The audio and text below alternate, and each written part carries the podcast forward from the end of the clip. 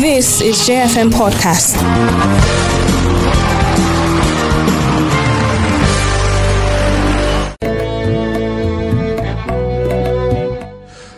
Well, please, pleasant evening to you.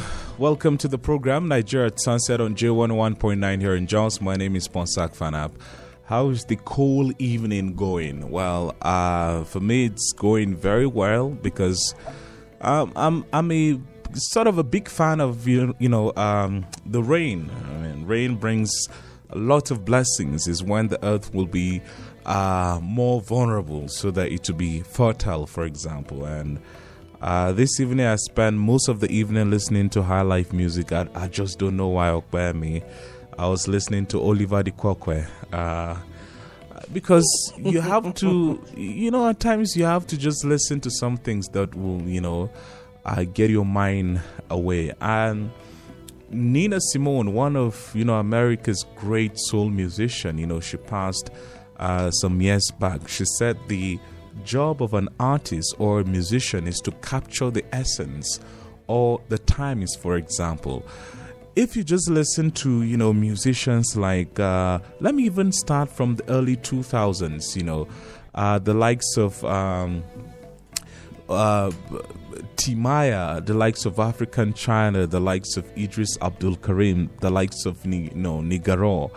And you come to the mid 2000s, you listen to Wande Coal, and you come to even now, you know, not so recent past, you still hear Timaya singing about what he sang, you know, 2005, 2006, uh, in his uh, this record that he sang, uh, "Pity for Us."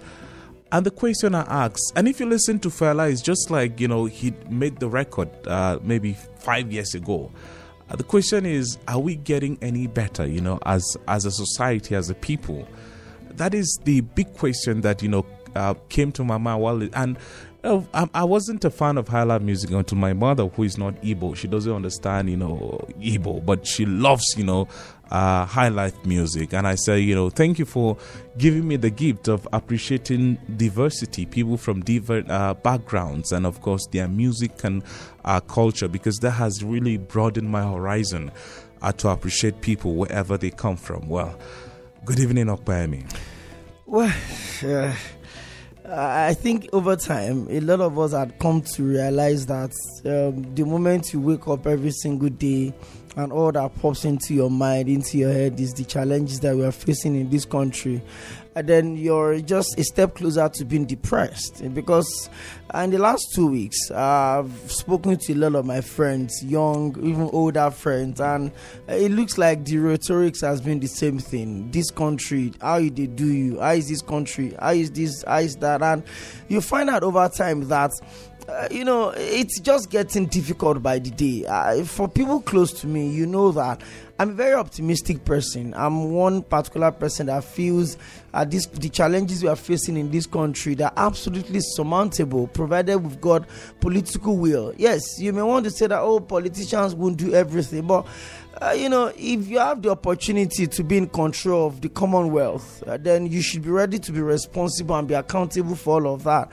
And you just wake up every day, one day, one drama, one day, one different script. It looks like uh, everything is lawless now. It looks like the country is on autopilot because you wake up today, it's kidnapping Minna uh, in, in Niger State. Tomorrow is kidnapping Benue. Tomorrow is death in Nasarawa. Today is, you know, a convoy attacked in Imo State Police Station it, it, looks like you know there's so much energy being channeled through the wrong means yes you may want to put it off. I think two weeks ago, I was in a public transport and, uh, you know, there was a conversation going on. I just kept quiet and you could see the way people were justifying crime you know, people said, "Oh, if the government had done this, there won't be this." And the, you know, I couldn't talk for obvious reasons. I just kept quiet. And when I got down my way to the office, the first thing that came to my mind: if all of us are using crime uh, as a justification for the failure of government, then all of us will be carrying guns by now.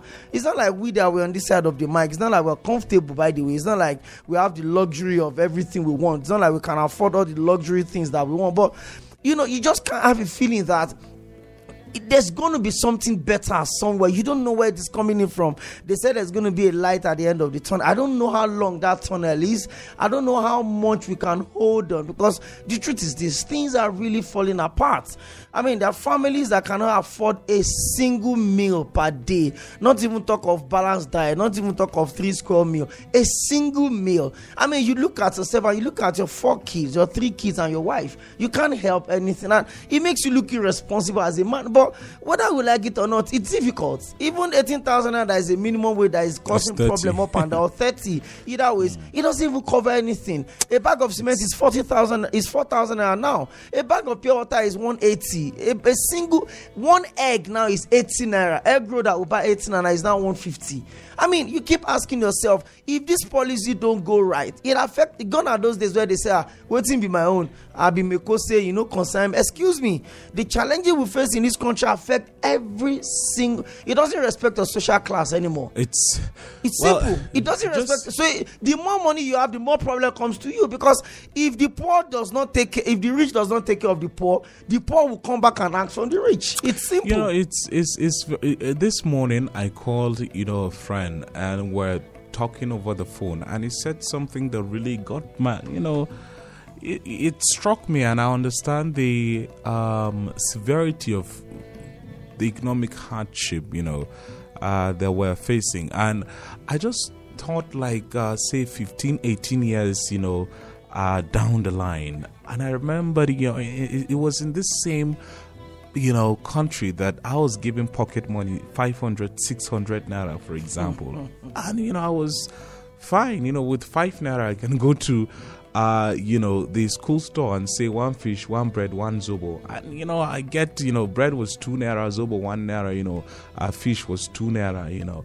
But if you speak to you know some even adults now they've either maybe they've not experienced this part of the you know nigeria or they've forgotten because of how you know tough in this country is you know tough to make money it's very tough to make money and the money doesn't have any value whatsoever so it's like you know like Fela will say double wahala for you know Dead uh, body. and the owner owner of the dead body. so it's like you it's difficult to make money it's even more difficult. It- the money doesn't have value. Uh, let me share this you know funny story before we uh, take the insert. You know one of my very good friends you know my dear friends you know we went somewhere and i think where he ordered for a service. And he said you know no when the lady came you know after um, he wants he wanted to pay. And then he said give me your account number. You let me you know transfer the money to you. And she said we don't do transfer he just said look i'm not going to suffer to make money and i suffer how to spend my money so you better go I can find a way to get it. you know but again is is i can understand you know with uh, families is is very tough. It's very very uh tough. And it's like you know nigerians are just you know used to it i mean well, NBC has said that they've not um, suspended Channels television. They've only uh, warned them about the interview granted Emma Powerful, the mouthpiece of uh, the secessionist group, you know, IPOB, Indigenous People of Biafra. The NBC faced uh, criticism yesterday when news of its action against Channels television was made public. Many Nigerians view the alleged suspension of uh, the television station by NBC as an attack on media freedom and independence. Okay. Uh, lots of stories, you know, to take. Nigerian lawmakers debate insecurity. A senator said 42 Niger communities occupied by Boko Haram. Even the governor of Niger State said that, I mean, uh, the bandits are just two, two hours away, you know, from uh, Abuja. I remember, you know, uh, interviewing uh, Ajuri, and he said that Abuja is the yardstick. So, you know, God forbid, but if Abuja is attacked, maybe I'm going to call him up to say, Would you like to grant another interview and tell us, you know, what's, Because what's what, the. what he was saying that day was since 2015 They've when President Buhari in got Abuja. into office, there had not been a single bomb blast in, In Abuja. Abuja, And the yeah. question is this: Is Abuja the only place that Nigerians are staying? We've got No, Abuja. states, the Abuja. FCT. I mean, every village in this. If you go to, you know, where I come from in Langtang North, Hmm. you know, Uh, if I want to impress, you know, my folks, I will say, I I'm just I'm- coming I'm from Abuja. from Abuja. Aha, you know, so So everybody. that's the only knows- place that deserve to be protected. no, if you're in Abuja, you are more Nigerian than if than you're in other. Gazum. So if I'm if I'm in Malumfashi in Kaduna, In nobody Katsina. ca- in Katsina rather, nobody cares. yeah, I mean that's what he's saying. So for people in Gazum, you know, where I come from, You're not in Abuja, so you don't need to be protected. you are not a Nigerian. You are just a Tarok person, you know. But Mm. Yeah. if you're in Abuja, You're a you are a Nigerian. Nigerian. A That is- superior Nigerian. Yeah, that is the logic of our leaders then. Yeah, well, let's take this insert coming from uh, Professor Obadiah Mailafia saying that Nigeria should not be afraid to speak the truth. But the question is has speaking the truth liberated our country? Does it make any difference? What will liberate our country? That's the big question right now.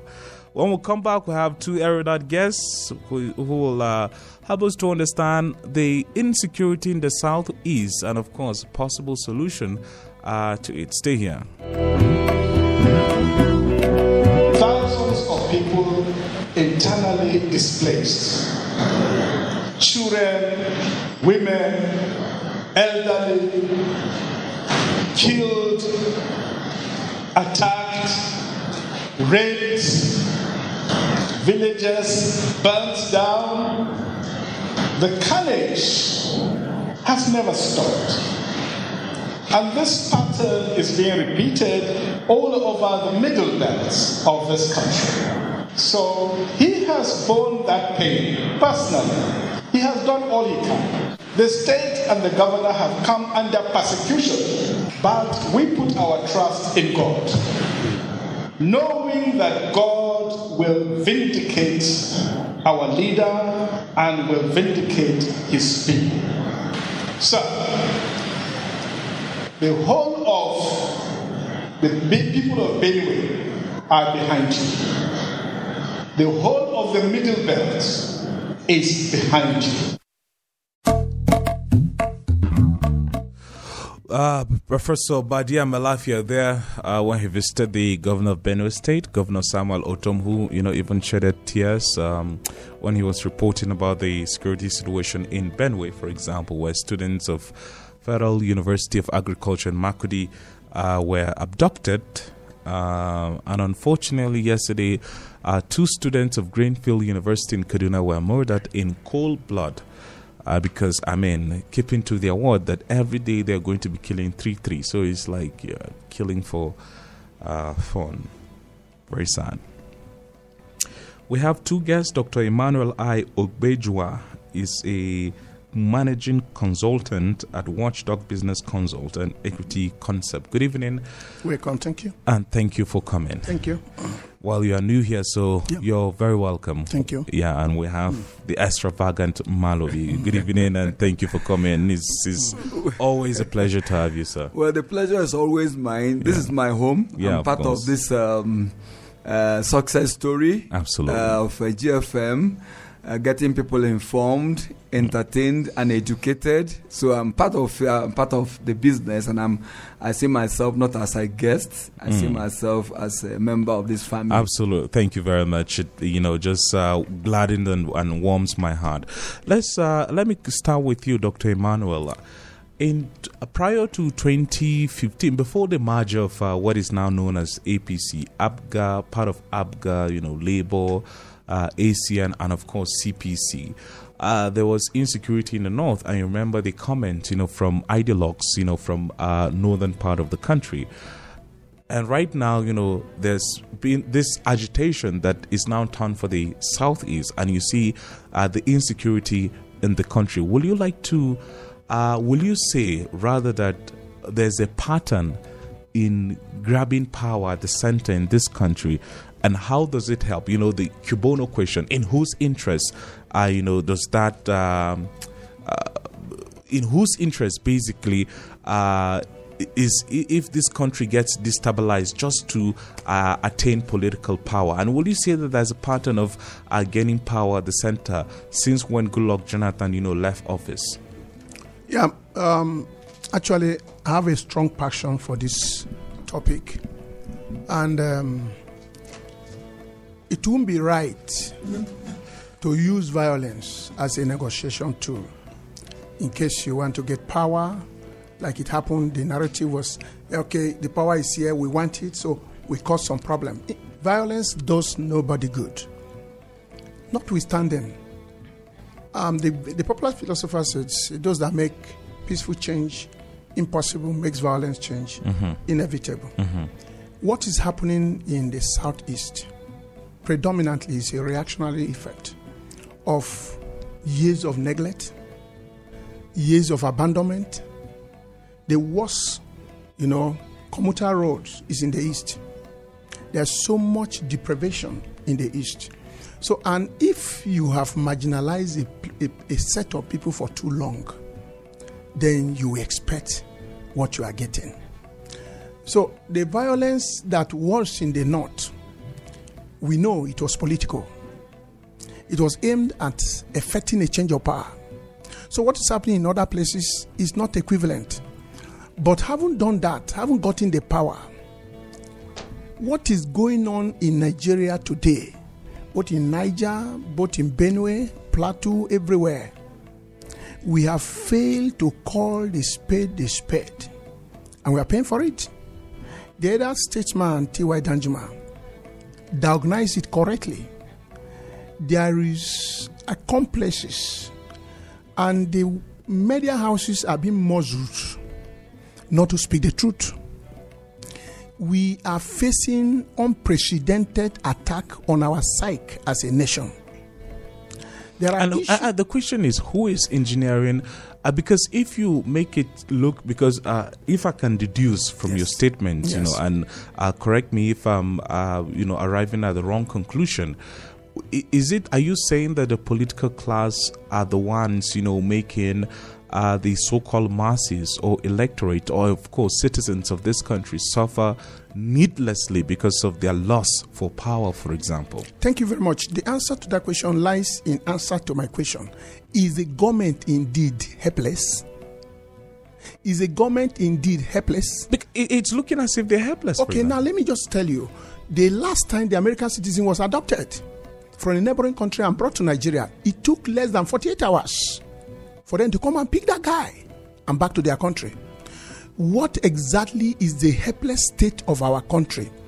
Uh, It was the late Sani Abacha that said that if violence, insurgencies last over 48 hours, somebody is culpable. Yeah, but it was i within a context of military junta, you know, at the time. So uh, it- he had absolute powers, so to speak, you know, to uh, quell any situation. And of course, he said it in relation to the Kaduna riots, you know, uh, that happened back in the 90s when he was, you know, president, uh, or head of state. Yeah, obviously, we should be drawing from the experience and the advantage of the man in power who had all the without the theoretical know how of military warfare.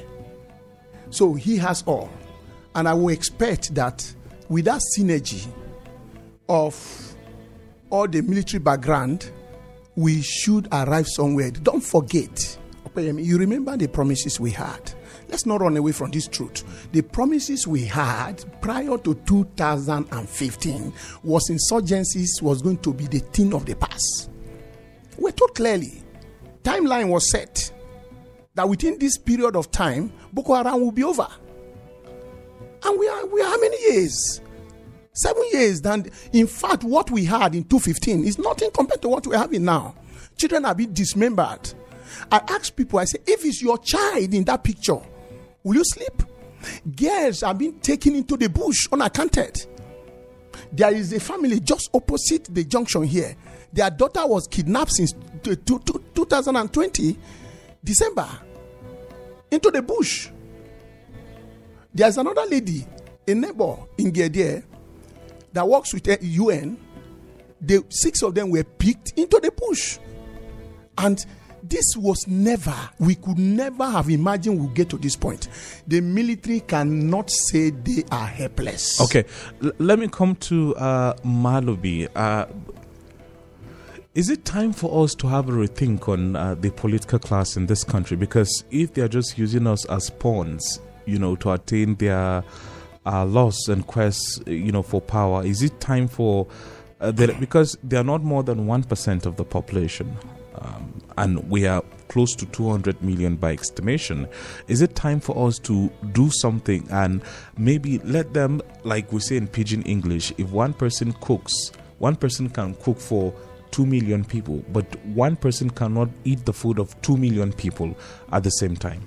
Uh, well, let me start this way by letting our listeners this evening to know that the hardest job for anybody to do anywhere in the world is to preach morality to a hungry man. Honestly speaking, I know what I'm talking about. I have over a hundred people who are looking up to me for inspiration, for mentorship.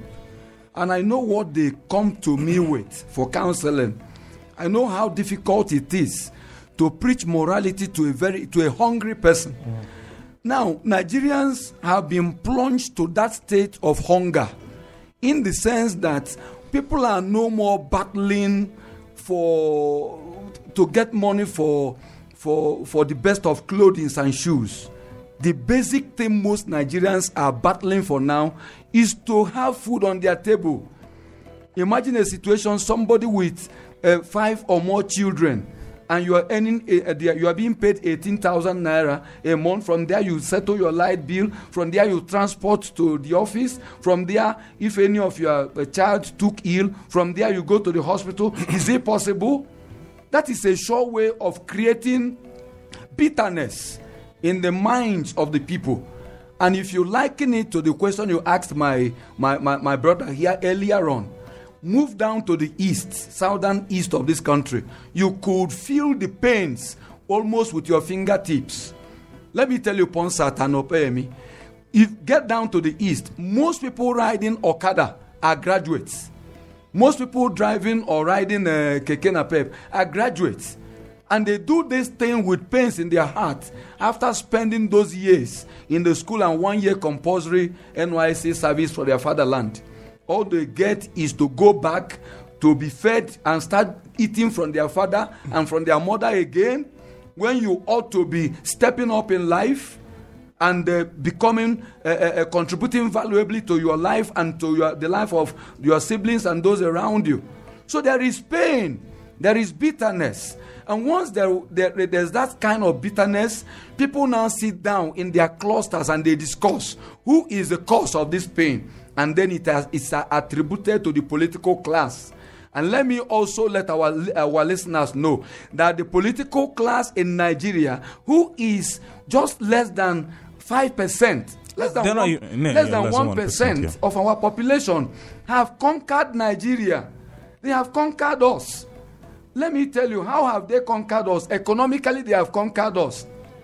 Because you are talking of how much a mudu of gari is sold. They don't know it. Mm.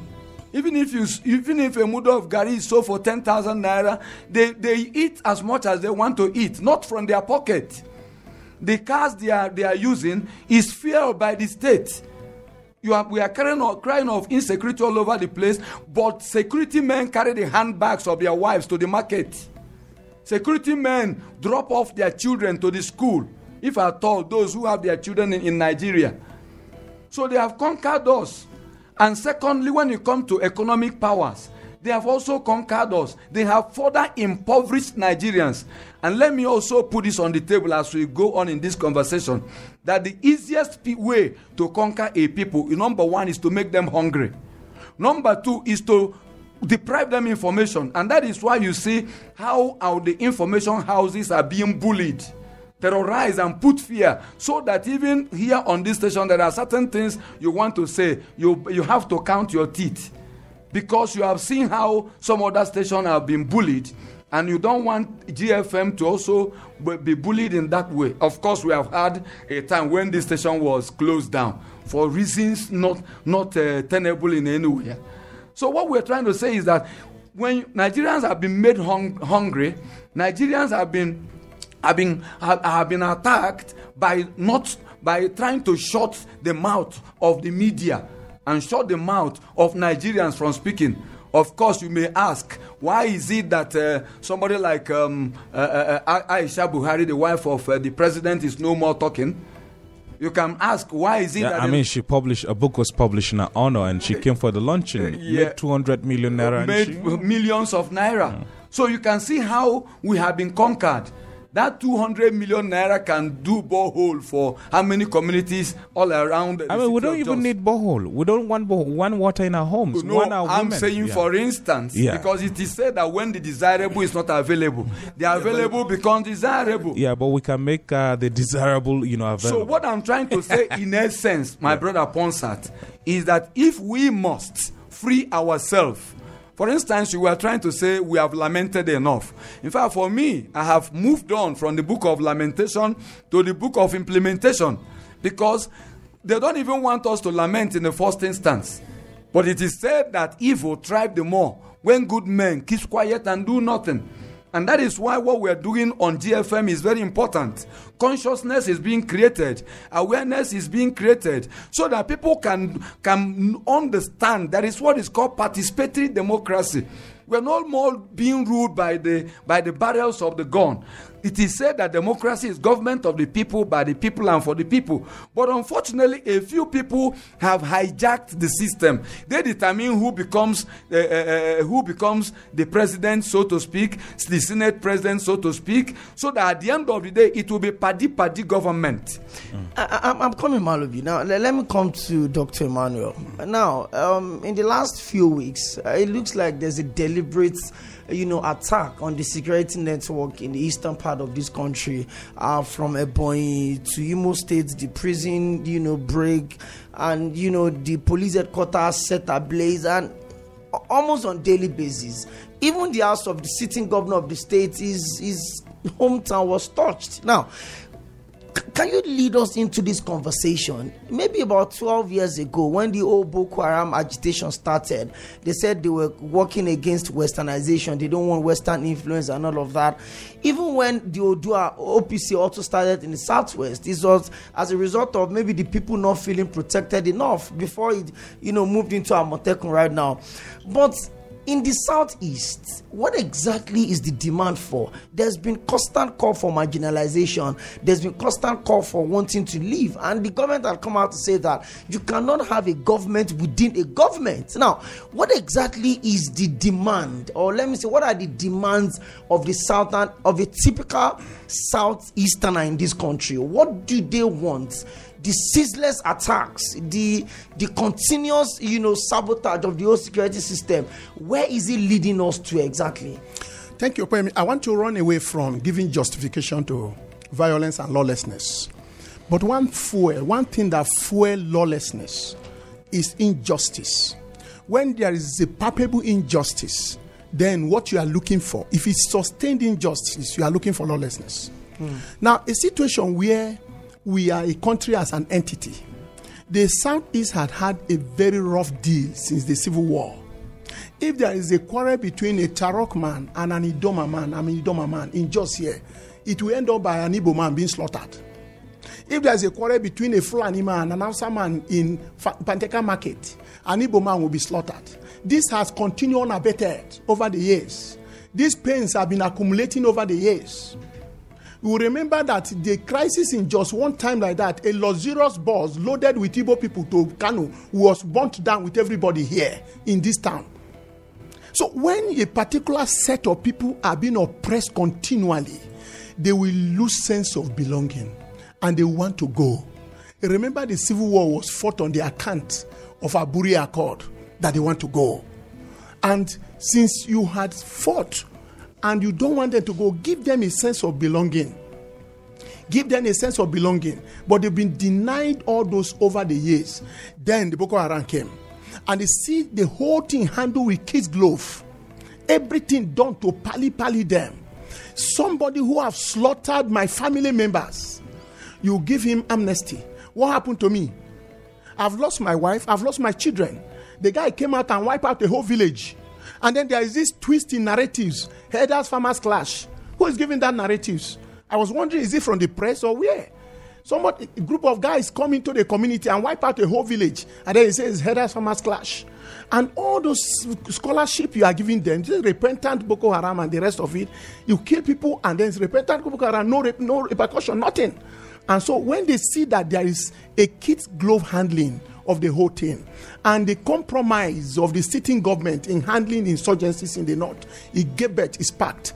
There is a way you handle your children that when they perceive favoritism over one, you will breed rebellion. That is what is got. That is what is happening. Okay, now Malubi, let me come to you. Uh, you've been conversant enough with you know this consistent demand for, uh, you know, maybe let us have the restructuring, let us have this whole thing, let the Southwest go on its own. Since everybody seems to, uh, you know, the South is coming up now with uh, or I can't, I can't, if I pronounce it well, the Amotekun is coming in from the Southwest. Maybe the North now they're waiting for their own security network. There's Hisba in Kano. They said a morality police. It looks like everybody is looking for self-help. It looks like we've gotten to a point where everybody had, you know, admitted there's a failure at the center. Now, if you happen to be a policymaker in this country, let me just imagine, let me pretend you are a president in this country for a day. As a matter of urgency, to arrest this helplessness, this lawlessness from the nooks and crannies of this, from Kaduna State, there's constant kidnap to, to Benue State, to Niger State, to Katsina State. Everywhere seems to be a problem right now. What would be your priority as a president? Don't forget the fact that I signed a social contract with you as a citizen. I'm going to be law abiding in return for you to protect my lives, protect my families, give me education, give me health. And this is a government that had obviously failed in all of this capacity. What would be your priority if you get into office? Let's just say, let's just say. Is it my priority number one, the people. Number two, the people. Number three, the people. The greatest asset of any nation, anywhere in the world, is her people. The greatest asset any nation can boast of is the people.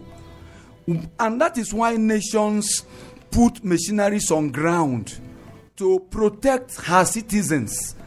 Touch one American anywhere in the world. They come for you, they make a statement. Even if you killed him, they want to tell you, look, we have lost something. We want to make a statement so that you don't try it next time. Number two, that is why nations go the extra mile to make sure that health, fa- health facilities are in order.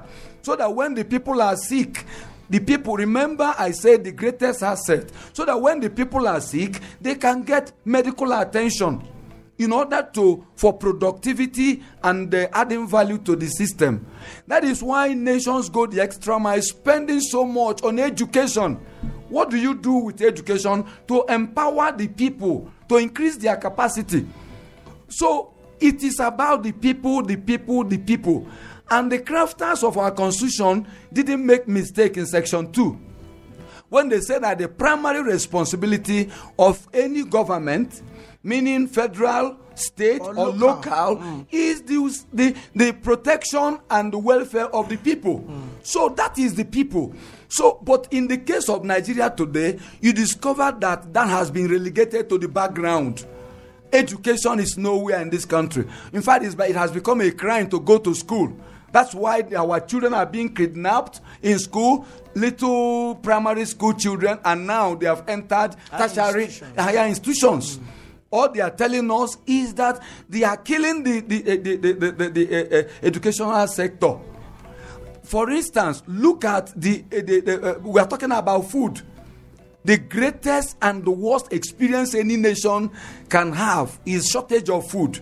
This can only happen in a state of war because all the channels of inflow of food and all that is blocked. But what we are seeing today is that we are not in a profound war so, so to speak. But it's a war going on all the same. But it's, we are like a man who who uh, uh, uh, the enemy brought war to his uh, compound. Rather than accepting that this is war he is turning his compound to a picnic ground in the midst of war.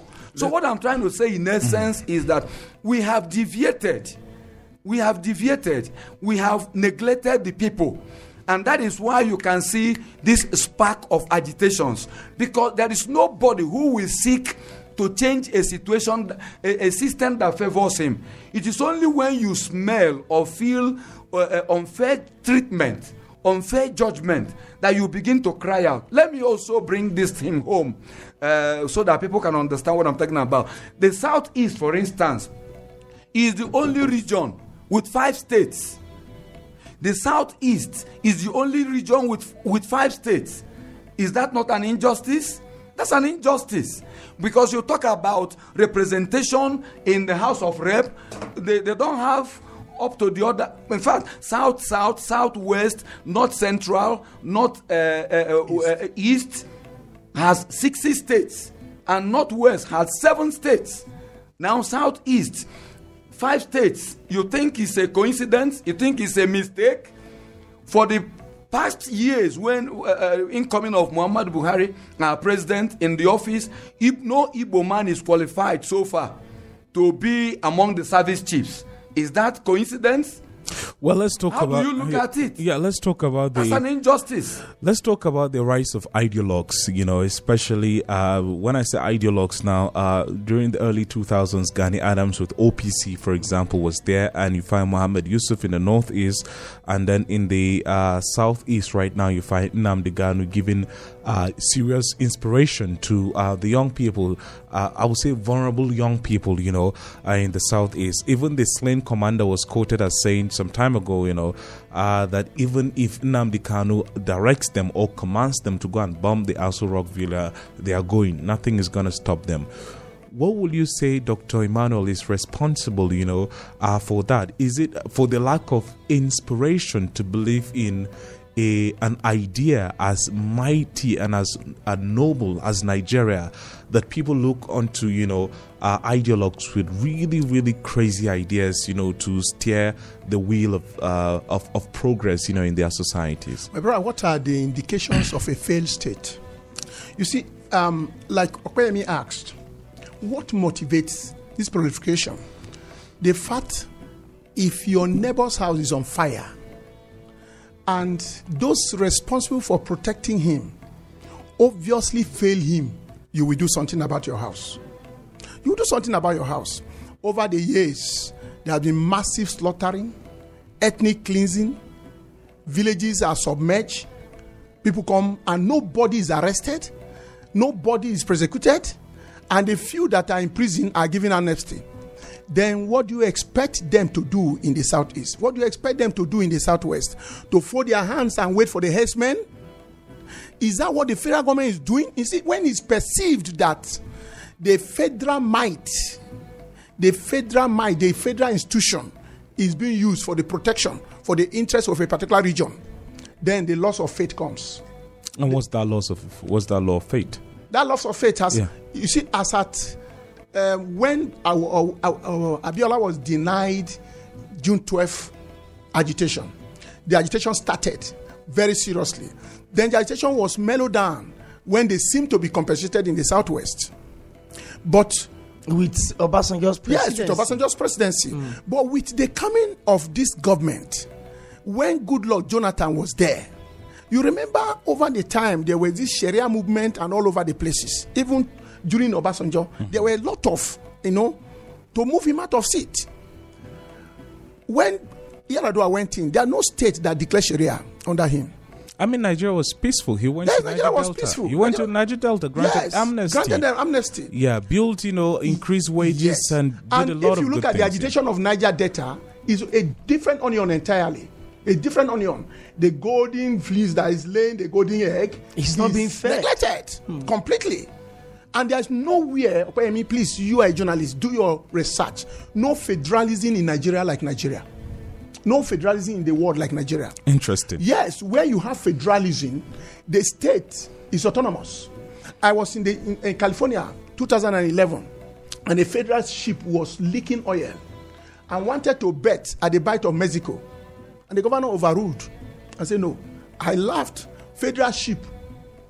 The governor in Nigeria will not even be told. They will just, you know, say that So uh, that's- that's your problem. your salary for the month, you know, and, from and, and that is and that and that is why any of them that does have problem, you see them running to Abuja because they are helpless. And Yes. just like Obe, Opeyemi asked earlier on, the structure of Nigeria during Zoe's program this morning, I think I made mention of it, that the Nigeria as presently structured cannot give you good governance. All right. I cannot give Let's- you security. Yeah, let's open the conversation. Uh, we're way, way, way, way. Uh, the conversation is getting interesting. Case just joining, my name is Ponsak Fanab. Of course, Opeyemi Akinyode is here, and uh, we have uh, Dr. Emmanuel and, of course, Pastor Malobi. And we're, you know, looking at uh, how best to grapple with the security situation in the southeast uh, region, for example ideologues have sprung up since the return of democracy in the uh, 1999 to date. In the early 2000s, we have the OPC under Gani Adams. Uh, right now, H is on his side, so he can't do you know much. Uh, I, think Sunday Igboho is trying to take over from him. In the southeast, you have you know Nnamdi Kanu, and then in the north uh, east, you have uh, um, the, the late Muhammad Yusuf, whose whose ideas and nobody cares about his family, his wife, or his kids. You know, it's his ideas that is uh, still you know uh, propagating. I once read this. Uh, I read this book by I just forgot he's a Christian, you know, uh, scholar. He's a Christian uh, thinker and philosopher. He said ideas have consequences. Uh, he said ideas, you know, the ideas that you hold and propagate, they have consequences, especially uh, to society at large. We would like to hear from you 090 or you call 090 uh, The phone lines are buzzing. Hello and good evening. Thank you for calling. Talk to us, please. Yeah, good evening. Yeah, tell us your name and please straight to the point. JT Emmanuel. We're listening to you. You know, the truth about Nigeria is that Nigeria and our government have the state is a failed state already. I will advise the people, more especially Nigerians, to gather their tax money. They should buy, they should take care of their schools, take care of their life, buy their guns, buy everything that they're going to protect themselves and forget yeah, about well, yeah, well, but with advocate, the Constitution, you know, prohibits, you know, gun ownership in this. But country. they are not doing the right thing. Okay, but that's the Constitution. We have to respect our laws as well. So what are we going to do? We shall allow them to kill us? I don't know. That is why we open the conversation. If you have a good idea, uh, we would love to hear. But uh, anything that is against the Constitution, we don't tolerate. But the truth about the is that Nigeria are hopeless. I understand with you, but again, uh, in finding solution, it has to be legal. We have, we have looked left, back, and center. There's no any solution. Okay, I understand your That's frustration. I understand or your you frustration. Have a solution for us? That is why I don't have. That is why I'm working here and I open the phone That's line. why I'm saying. Let, Nigerians gather their money and pay their It's illegal. It's illegal. their, their, their, their whatever. It's illegal. But thank you for the call- thank you for calling. I understand your frustration, sir. Thank you. Yeah, well, people are really frustrated. Uh, I mean, on this show, we're not going to advocate for something that is illegal. You know, we still love this country. We still want to see this country becomes, you know, uh, better. Hello, good evening. Thank you for calling. Pastor, good evening. Thank you for calling, madam. Yes, good evening to my mentor, my extravagant Malobi, and the death in the studio. Okay, well, listening. Join the conversation. Then, yes, you see the issue of this insecurity in this country. I don't see any vote because what the, the, the federal government is doing, they, they support bandits, they are protecting them more than there is something that gives you hope, that there is hope for this country. And I want to tell them that what they have started, we have seen, and we will, we will see how they end because definitely whatever has a beginning must have an ending. So we are waiting to see how everything about this government will end. Thank you so much for this privilege. Thank you, Madam Queen. Have a good evening. Aigbe Peter, thank you. We saw the video up. Okay, thank you. Obidia Nagba is saying, I just recently came back from the east. Most of what, much of what is happening is caused by decades of resentment towards police molestation and brazen high-handedness by the police, especially on federal roads across the region. Austin E is saying, for me, you can expect a lot of trouble in the east, where the ruling party want to dominate the country by force. What do you expect when they impose leaders to the people? When you plan for the people without them, the eastern part of the country has been neglected for too long. Hello and good evening. Thank you for calling. Hello. Good evening. Thank you for calling. Talk to us, please. Thank you very much, Fanap. I am Ellis. I'm calling from Hoshi. Well, listening. Thanks for calling. On the whole, if you have a regime that is bereaved of any form of idea, there is nothing you can do other than to remain prayerful and be conscious of the security around your environment. Okay, if the constitution says Nigerians will not carry guns, And the same government is saying we should defend ourselves. What do we defend ourselves with? It is regrettably lamentable of this APC regime that all citizens wake up and make sure this government is tackled even before 2023. Because I can see what they are trying to do is to make the core not impenetrable in 2023 election so that they can further, I mean, uh, manage Yeah, but you know, but you don't have hello, uh, you don't hello. counting. Hello, you don't have proof, you know, to uh, this wild allegation. Uh, but anyway, we thank you for your uh, calling the show. Thank you very much, sir. Thank you very much. Thank you. Have a good evening. Hello, good evening. Th- okay, maybe Okpe will take us through Facebook. Ramos on Facebook says, uh, what is happening in the southeast shows total government failure uh, to secure the lives and properties of Nigerians. This is a government that came on board to tackle insecurity, but it seems they are causing it rather than solving it. And Nathaniel John says, uh, the government is notorious for injustice to the southeast as far as allocation of key positions are concerned. The guys I feel are sending their grievances by attacking government institutions and forces. Uh, this is condemnable, though. Uh, it is war with Nigeria from Solex Ayiki. My surprise is how a retired army general is out of ideas on how to tackle insecurity. Nevertheless, I know it's going to be okay with this country soon.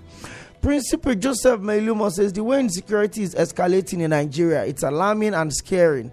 Despite the changes of service chiefs, if Boko Haram can raise their flag in Niger State, then even Abuja is not safe. May God expose and judge the wicked that are behind the killings of innocent Nigerians. And Mohammed Idris says, Actually, what is happening in the southeast is getting out of hands, and I put the blame on their leaders for being silent and I advise them to do something before the military will show them their worst.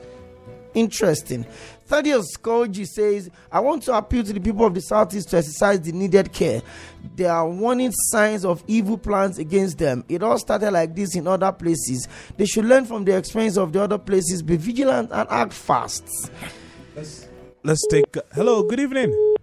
We got too late. Dimas is saying it all started in one region of the country, but now it's all over the nation. Don't forget, two hours drive from Niger State to Abuja. This means that Boko Haram will soon take over the, uh, Nigeria's capital and replace Nigerian flag with theirs.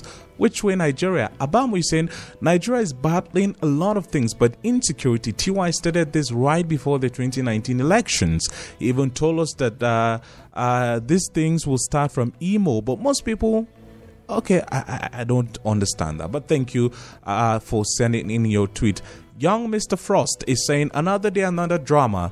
This country is wasting away like ancient Judah. The country is highly becoming lawless and rowdy. It was better when it was worse, because right now I don't even know what is happening in the country. God help us. Hello, good evening. Thanks for calling. Oops, that didn't work. Maybe you would take two comments and then we'll come to the guests for their final. Yes, uh, from Richard Adamu, and he says it's a pity that our leaders don't have the interest of the masses at heart. I believe someday somebody is benefiting from this whole insecurity problem. Albert Dagza says the pattern and nature of the insecurity that the southeastern region is facing is really a dicey one. Uh, it leaves one to wonder who exactly is bankrolling these attacks and what is benefiting motive behind this insurrection. I'm struggling hard to avoid thinking that the script is in play here and the message seems blur. The only weapon we the masses have now is for prayers, and I pray that God would continue to protect the unity and the sovereignty of this country called Nigeria. David Danlad Lom says the only way to manage this inse- insecurity is to restructure the country. Thank you. I mean, we've got over 50 messages. Take them.